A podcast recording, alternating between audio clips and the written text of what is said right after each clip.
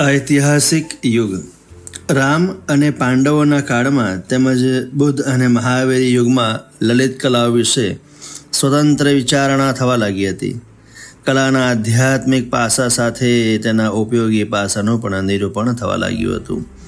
કલાનું ક્ષેત્ર ધીમે ધીમે એટલું તો વ્યાપક બનતું ગયું કે વાત્સ્યાયન આદિ ગ્રંથકારોએ કલાના ભેદ અને સ્વરૂપ સમજાવવા તેના ચોસઠ બોતેર કે તેથી પણ વધુ ભાગ કર્યા. મહાભારત પાણીનીનું અષ્ટાધ્યાયી ભરતમુનિનું નાટ્યસૂત્ર, બૌદ્ધ ધમપદો, પીઠકો અને જાત કથાઓ, જૈન આગમાં પુરાણો, કોશ, નાટકો, કાવ્ય વગેરે અનેક સંસ્કૃત અને પ્રાકૃત ગ્રંથના ચિત્રકલા સહિત અનેક જુદી જુદી કલા વિશે વિસ્તૃત માહિતી પડેલી છે.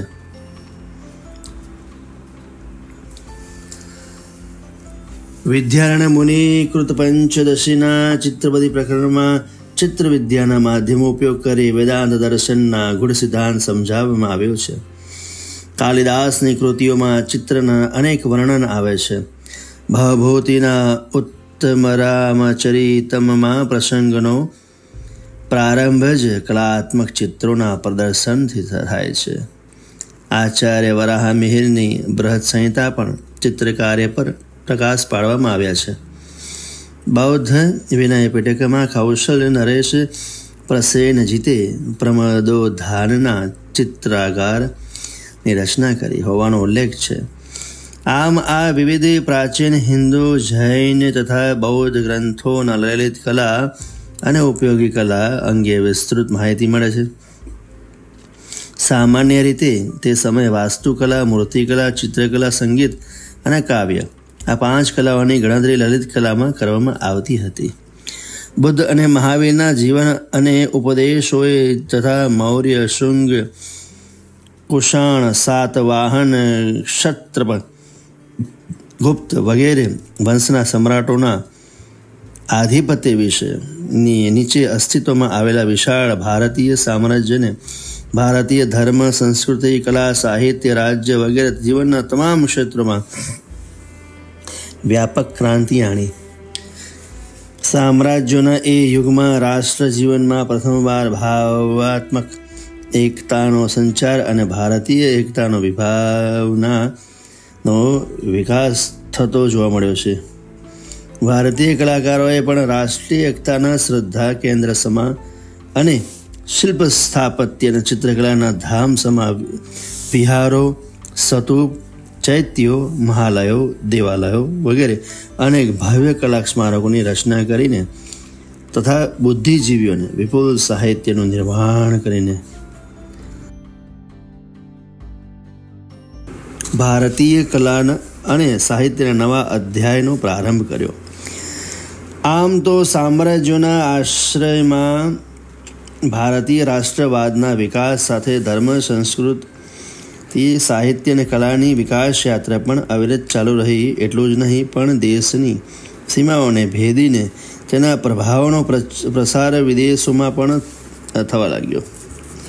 મૌર્યકાળથી ગુપ્તકાળમાં દરમિયાન ચિત્રકલાની સરખામણીમાં ભારતીય શિલ્પ અને સ્થાપત્ય કલાનો વિકાસ વધુ થયો.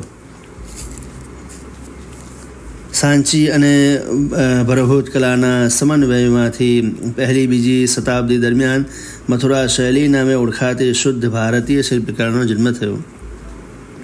અને વિકાસ ગુપ્ત યુગમાં પણ ચરમસીમાએ પહોંચ્યો.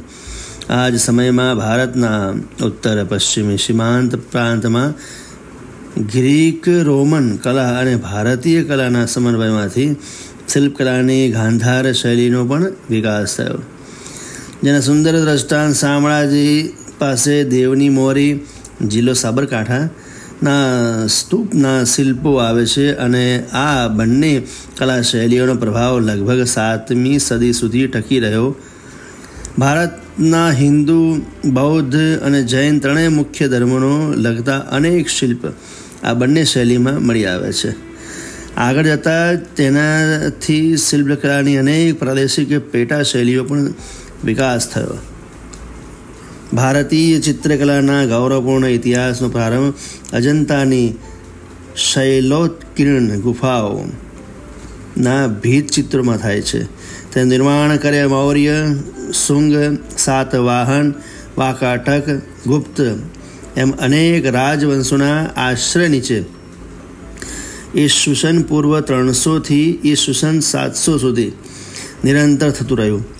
જોગીમારા બાદામી ઇલોરા બાધ સિતનવાલ શિલોન વગેરે શૌલિનકીર્ણ ગુફાઓ અને બૌદ્ધ જૈન હિન્દુ ચિત્રકલાની કેન્દ્ર હતી.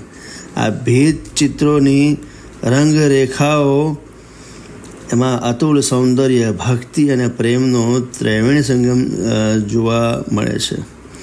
વિશ્વભરમાં તેની સરખામણીમાં કોઈ સુંદર ચિત્રો બન્યા નથી. આ સિવાય પણ ચિત્રકલાથી સુશોભિત અનેક સ્થાનોમાં ઉલ્લેખોનો ભારતના પ્રવાસે આવેલા કાફિયાન, ઈસવીસન ચારસો અને યુએન શ્વાંગે, ઈસવીસન છસો અઠ્યાવીસ છસો પિસ્તાલીસ જેવા મહાન ચીની યાત્રીઓએ પોતાના ઐતિહાસિક પ્રવાસમાં નોંધમાં કર્યો છે. મૌર્ય કાલથી ગુપ્તકાળ, ઈસવીસન પૂર્વ ત્રણસો બાવીસથી લગભગ ઈસવીસન ચારસો સિત્તેર આ સમયનો ગુજરાતનો ઇતિહાસ ઈસવીસન પૂર્વ ચોથા સૈકાના ત્રીજા દશકાની ઈસવીસન પાંચમા સૈકામાં ઉત્તરાર્ધ સુધી વિસ્તૃત થયેલો છે. તે દરમિયાન મૌર્ય યવન, ક્ષત્રપ, ગુપ્ત વગેરે વિશાળ સામ્રાજ્યમાં એકમ તરીકે ગુજરાતોમાં અસ્તિત્વ રહ્યું છે. તેમાં વિવિધ પ્રદેશો એ સમયે સૌરાષ્ટ્ર, કચ્છ આનર્ત એટલે કે ઉત્તર ગુજરાત વગેરે નામે પ્રસિદ્ધ હતા. જુદી જુદી રાજસત્તાના કાળમાં ગુજરાતની સીમાઓ કેટલીક વાર ઉત્તરે આબુ, શિરોહી અને ભીનમાસ સુધી પૂર્વે ધારાઓ અને ઉજ્જનીયના માળવા કે અવંતી સુધી અને દક્ષિણે સોપારા કે સુરપારક વગેરે પ્રદેશો સુધી પણ વિસ્તર વિસ્તરતી રહી હતી. આ સમયે ગુજરાતની રાજસત્તાનું કેન્દ્ર ગિરિનગર હતું. આ સમયમાં ભારતના અન્ય પ્રદેશોની જેમ ગુજરાતમાં પણ શિલ્પ સ્થાપત્ય અને ચિત્રકલાનો વિકાસ થતો રહ્યો. પરંતુ માટીના વાસણો પરના ચિત્રાંકનો સિવાય આ સમયની ચિત્રકલાના કોઈ નોંધપાત્ર અવશેષ બચ્યા નથી. નગરા ટિમ્બરવા ભરૂચ, સોમનાથ વગેરે સ્થળોએ કરવામાં આવેલા ઉત્ખનમાંથી પાગ મૌર્યકાળ મૌર્યકાળ અને અનુમૌર્યકાળ એ સુસનપુરીય પ્રથમ સદી સુધીના માટીના ચિત્રિત વાસણો કે એના ઠીકરા પ્રાપ્ત થયા છે, જ્યારે અમરેલી, વડનગર, નગર, નગરા, શામળાજી દેવની મોરી વગેરે સ્થળોમાં કરવામાં આવેલા ઉત્ખનનમાંથી ક્ષત્રપ અને ગુપ્ત સમયમાં માટીના ચિત્રિત વાસણો કે એના ઠીકરા મળી આવ્યા છે. જેના પર ફૂલ, વેલ, પશુઓ, પંખીઓ, વિવિધ ભૌમિતિક ભાત વગેરે અનેક સુંદર કલાત્મક આકૃતિઓનું સુશોભિત જોવા મળે છે. કેટલાક વાસણો પર બીબાથી ઉપસાયેલી આકૃતિઓ પણ જોવા મળે છે. એમાં મોટે ભાગે લાલ ઘૂંટેલા વાસણો પર કાળા રંગે ચિત્રકામ કરવામાં આવ્યું છે. વિવિધ ઘાટના માટીના વાસણો પણ ચિત્રકામમાં અહીં વધુ વિકાસ થયેલો જોવા મળે છે. જો કે થોડા સમય પહેલાં ઈડર નજીકના ગંભીરપુરા શૈલાશ્રયોમાંથી ગુજરાત રાજ્યના પુરાતત્વ ખાતાની ઉત્તર વર્તુળની સંશોધન ટુકડીએ સ્તૂપ ચિત્રો મળી આવ્યો હતો છે. જેનું સમયાંકન આ સમયગાળા દરમિયાન કરવામાં આવ્યું છે. મૈત્ર કંકાલ અને અણુમૈત્ર કંકાલ લગભગ ઈસવીસન ચારસો સિત્તેરથી ઈસવીસન નવસો બેતાલીસ. મગધના ગુપ્ત સામ્રાજ્યનો અંત આવતા પાંચમી સદીના ઉત્તરાર્ધમાં પશ્ચિમ ભારતમાં મૈત્રક અને ગુર્જર પ્રતિહાર, પૂર્વે ભારતમાં પાલ અને દક્ષિણ ભારતમાં પશ્ચિમી ચાલુક્યો અને રાષ્ટ્રકૂટો વગેરે રાજવંશોમાં ના વિશાળ પ્રાદેશિક રાજ્ય અસ્તિત્વમાં આવ્યા. ગુજરાતમાં સૌરાષ્ટ્ર પ્રાંતમાં ગુપ્ત સામ્રાજ્ય સેનાપતિ ભટ્ટારકે વલ્લભીમાં મૈત્રક વંશની સત્તા સ્થાપી, જેના વ્યાપ સૌરાષ્ટ્ર ઉપરાંત કચ્છ આનર્ત મધ્ય ગુજરાત અને માળવા સુધી પ્રવર્ત્યો હતો. મૈત્રક કાળ દરમિયાન સૌરાષ્ટ્રમાં ગારુલકો અને સૈંધવોનું અને આ લાટ પ્રદેશ અને ત્રૈકુટકો, કટચુરીઓ યહમાનો રાષ્ટ્રકૂટો, સંદ્રકો અને સાલુક્યનોના નાના રાજ્ય પણ રચાયા. મૈત્રક શાસનનો અંત પછી પણ ગુજરાત જુદા જુદા ભાગો પર જે વિવિધ રાજવંશોની સ્થાપના સત્તા, પ્રવૃત્તિ, તેમાં પ્રતિહાર ચાળવા રાષ્ટ્રકૂટ વગેરે રાજવંશ મુખ્ય હતા. પ્રતિહારોની રાજધાનીમાં કનોજ અવંતી માળવા હતી. તેને પશ્ચિમ ભારતના વિશાળ સત્તા જમાવી. ચાવડાની રાજધાની અણહિલવાડ પાટણ હતી. જેમના રાજ્યની ભૂમિકા પર ગુજરાતનું રાજકીય અને સાંસ્કૃતિક અભ્યુદય સાધનાર સોલંકી રાજ્યને પાયો સ્થાપ્યો હતો, જ્યારે રાષ્ટ્રકૂટો રાજધાનીને ખેટક હતી.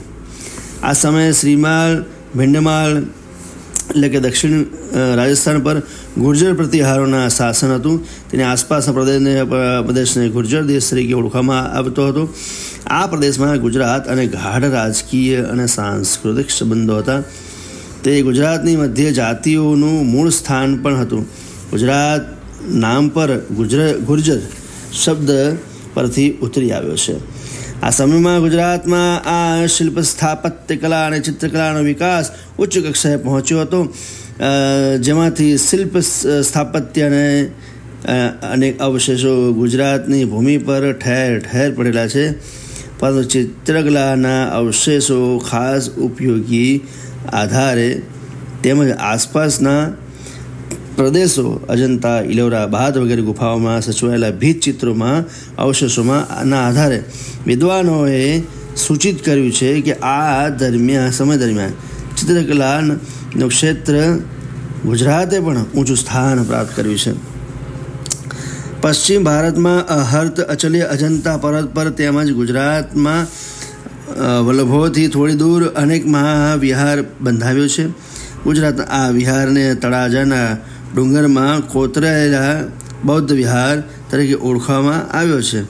આથી અજંતા વિહારની જેમ જ આ વિહારમાં તેમજ જુનાગઢ પાસેથી બાવા પ્યારા મઠની ગુફાઓમાં પણ ભેદચિત્ર આલેખાયા છે.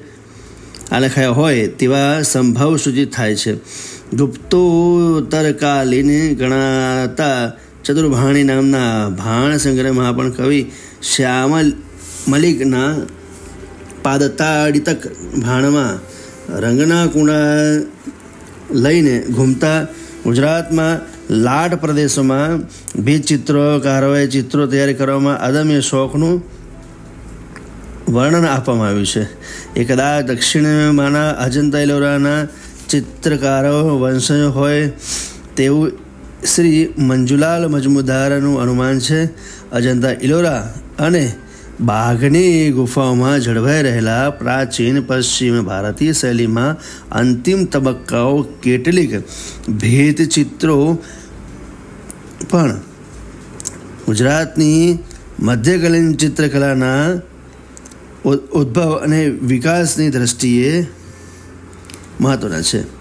બાવની ગુફાઓ મૈત્રેક શાસન નીચે રહેલા ગુજરાતના સામી પવિત્ર માલવ પ્રદેશમાં હાલ પંચમહાલ જિલ્લાના દાહોદની દક્ષિણ પૂર્વે મધ્યપ્રદેશમાં હદમાં આવેલી હતી. તેમાં ગુફા ક્રમાંક ચારમાં ચિત્રિત થયેલા. ગુફા ક્રમાંક ચારમાં ચિત્રિત થયેલા હલ્લોત્સક નૃત્યના ચિત્રોમાં દાંડિયાને નૃત્ય કરતી અને મંજીરા અને ઢોલક વગાડતી સ્ત્રીઓનું દર્શન દ્રશ્યો વિદ્વાનો ગુજરાતમાં લાક્ષણિક દાંડિયા રાસમાં નૃત્ય સાથે સરખાવેલ છે. અજંતામાં પણ પાછલા સમયમાં એક એવા આવા જ નૃત્યનું દર્શન છે, પરંતુ તેમાં દાંડીને બદલે અન્ય વાજિંત્રો નજરે પડે છે. ઇલોરાના કૈલાસનાથ મંદિરમાં છત પર આલેખેલું લક્ષ્મીજીનું ભીત ચિત્ર. પણ ગુજરાતના સાંસ્કૃતિક જીવનની લાક્ષણિકતાઓ પ્રકટ કરે છે.